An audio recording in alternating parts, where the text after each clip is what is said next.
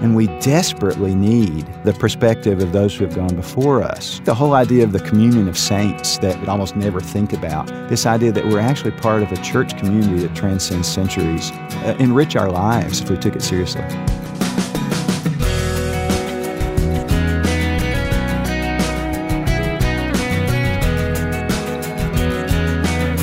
What does the real story of Thanksgiving tell us about loving God and learning from history? Welcome to this edition of First Person as we talk with historian Dr. Tracy McKenzie about the first Thanksgiving. I'm Wayne Shepherd. I invite you to listen as we explore the lessons of the pilgrims, even as we prepare to celebrate this meaningful holiday. These first person interviews come to you each week as we sit down to meet some interesting people. I certainly hope you'll stay tuned, but if you miss any portion of what's to come, please visit firstpersoninterview.com to listen online or use our smartphone app.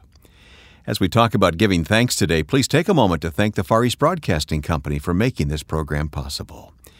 Our guest now, Dr. Tracy McKenzie, is professor and chair of the Department of History at Wheaton College in Illinois.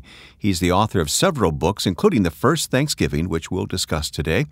We have more information about Dr. McKenzie and his history blog at our website, firstpersoninterview.com. When we sat down recently to talk, I began by asking Tracy what led him on this quest to understand with historical accuracy the first Thanksgiving. Wayne, I actually uh, began uh, exploring the possibility of this project over a decade ago.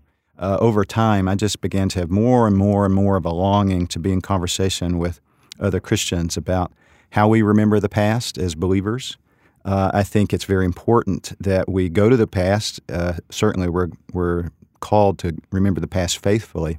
But I think there are lots of pitfalls along the way, and I think Christians often can fall into traps uh, unbeknownst to them that actually lead us astray. Mm-hmm. So I wanted to be in conversation uh, with Christians about what it means to, to think Christianly uh, when we uh, remember the past. But I thought that doing so in the abstract wasn't very effective. I wanted some sort of concrete context Something to do to anchor that. it to, a yeah. story, yeah, Mhm. a story that we're familiar with and can uh, can explore. And over time, it just dawned on me that I thought the um, uh, the Thanksgiving story was a perfect context for for having that kind of conversation. I find that fascinating, as I find the whole approach to history fascinating, and that deserves an entire conversation in and of itself.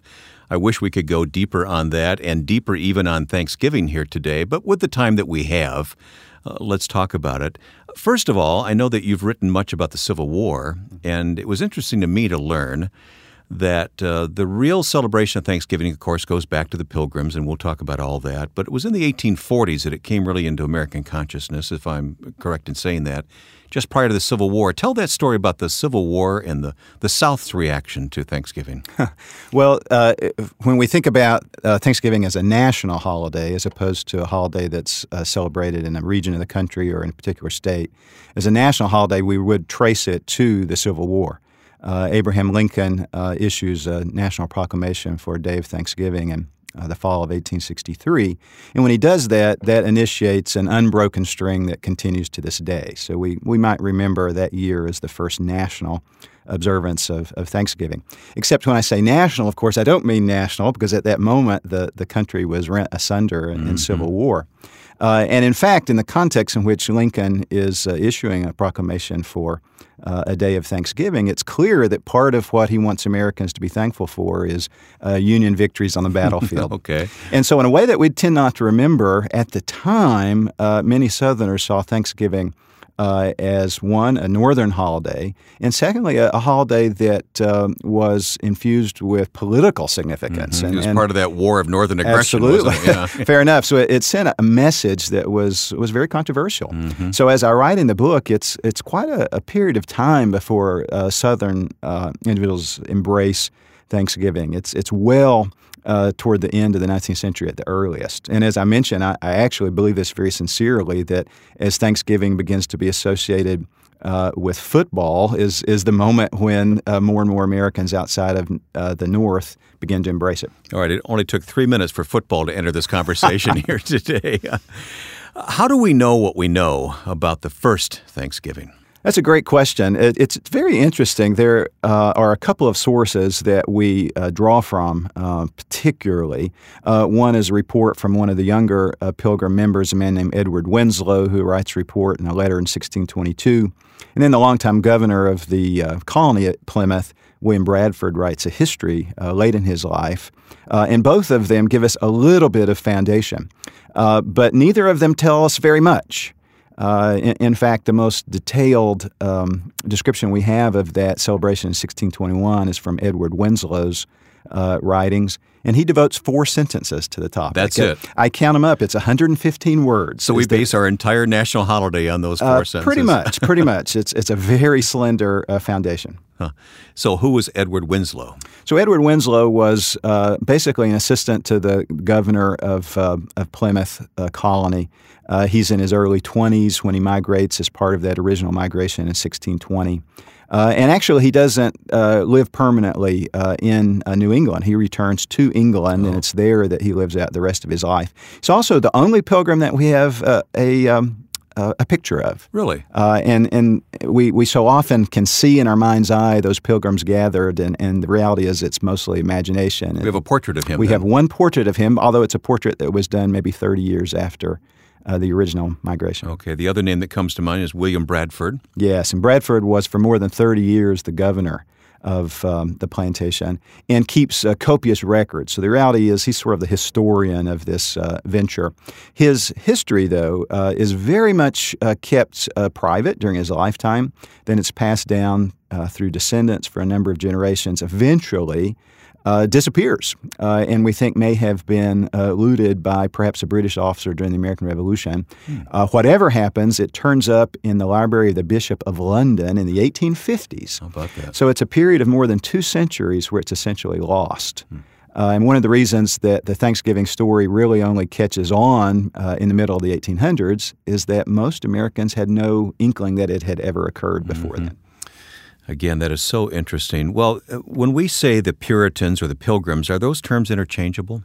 They're not exactly interchangeable, although they are related. The Puritans, as many of you will know, were a group of um, uh, English Protestants who believed that the Church of England had not really broken sufficiently from Catholic uh, from the Catholic Church in terms of its uh, belief and its uh, w- practices of worship.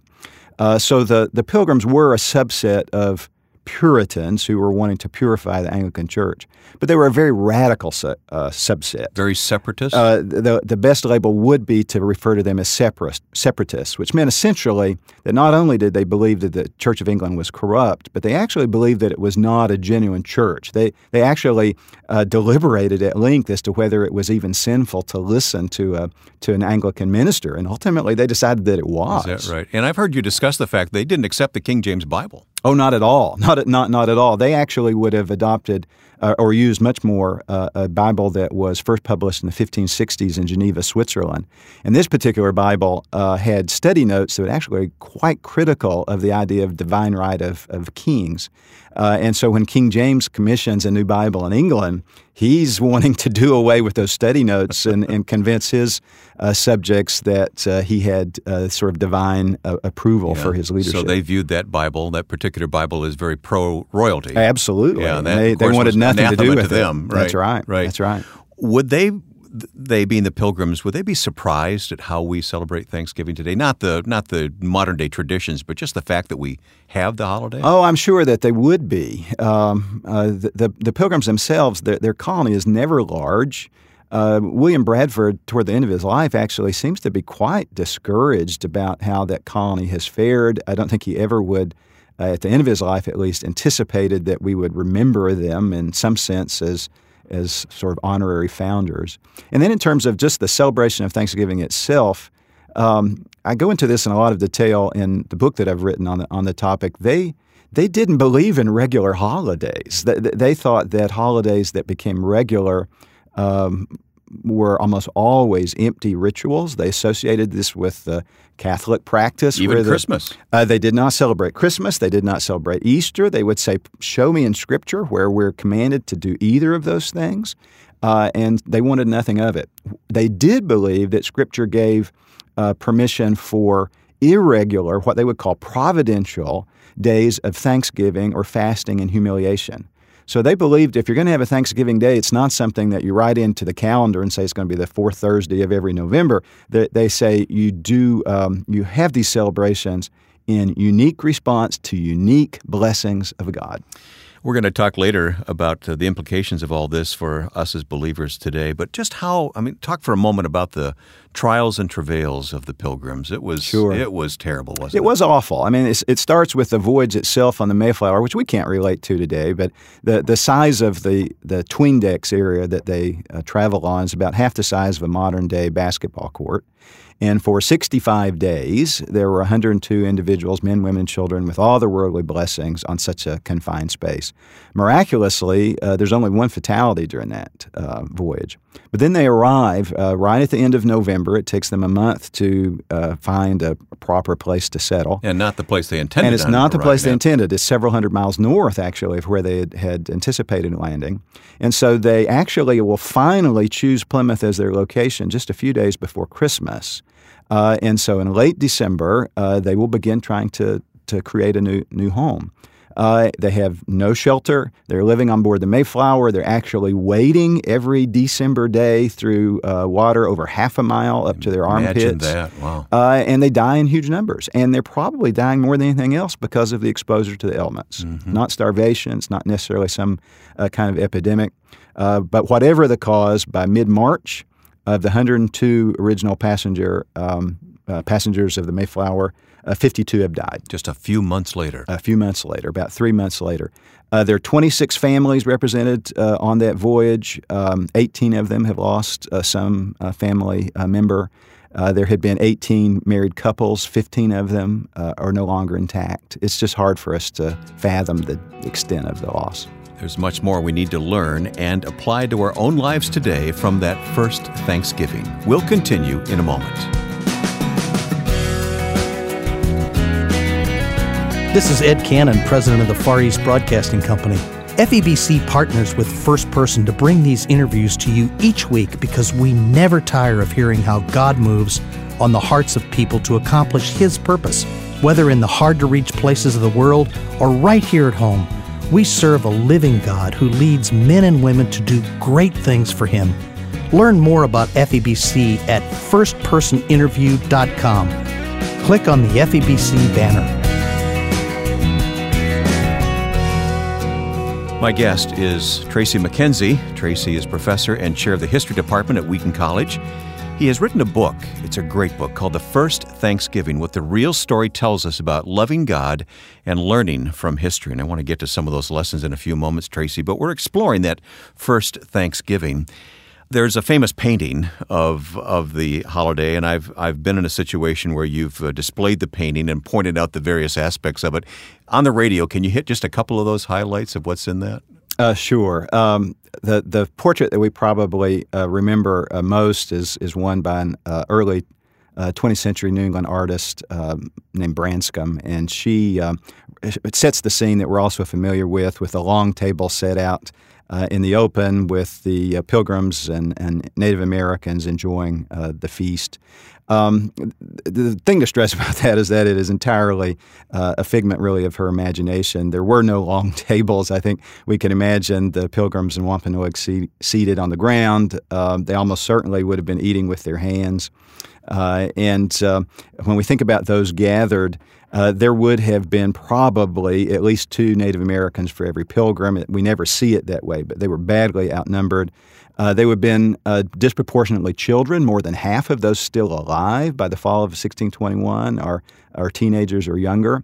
And there would have been five males for every female. Mm. So it wasn't the domestic scene that mm-hmm. we tend to show. I, I mm-hmm. liken it much more to a sort of Fourth of July barbecue outdoors yeah. than, uh, than anything else. And it does illustrate how we've romanticized the whole Thanksgiving story, haven't we? Oh, absolutely. When it really becomes um, a, a national holiday in the latter half of the 19th century, it's really presented by those who advocate it as a kind of domestic holiday. It would be a holiday for women. The men had uh, George Washington's birthday and the 4th of July. Now, women would have this domestic holiday that would center around uh, mm-hmm. the wonderful meal.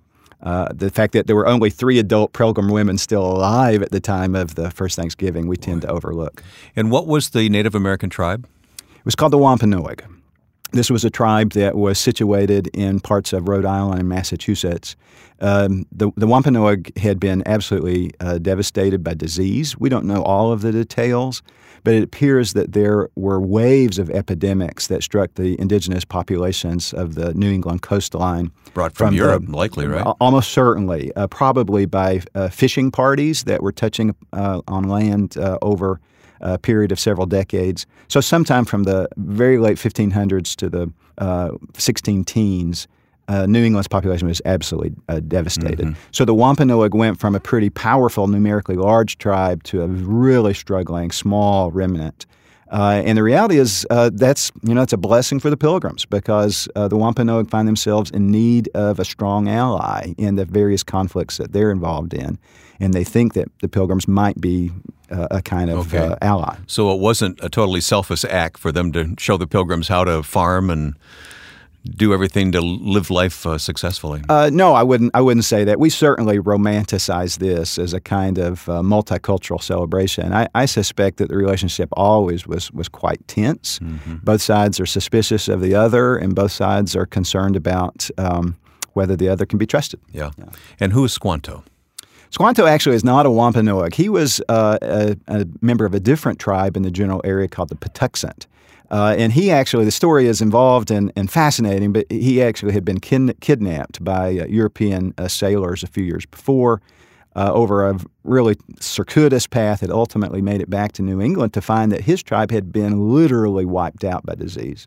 So, as a, a sole surviving member of this small tribe, he is effectively a prisoner of the Wampanoag. Okay. Uh, and they uh, don't trust him either. And, and, and Squanto actually probably reaches out to the Pilgrims in part because he too is looking for an ally. So it's, it's actually a, a, a, pattern, intricate pattern of suspicious alliances and, and so forth. It's not the multicultural, warm and fuzzy uh, thing that we remember. Well, I would love to go deeper on all of these details as you do in your book, but I'll have to refer our listeners to your book, The First Thanksgiving.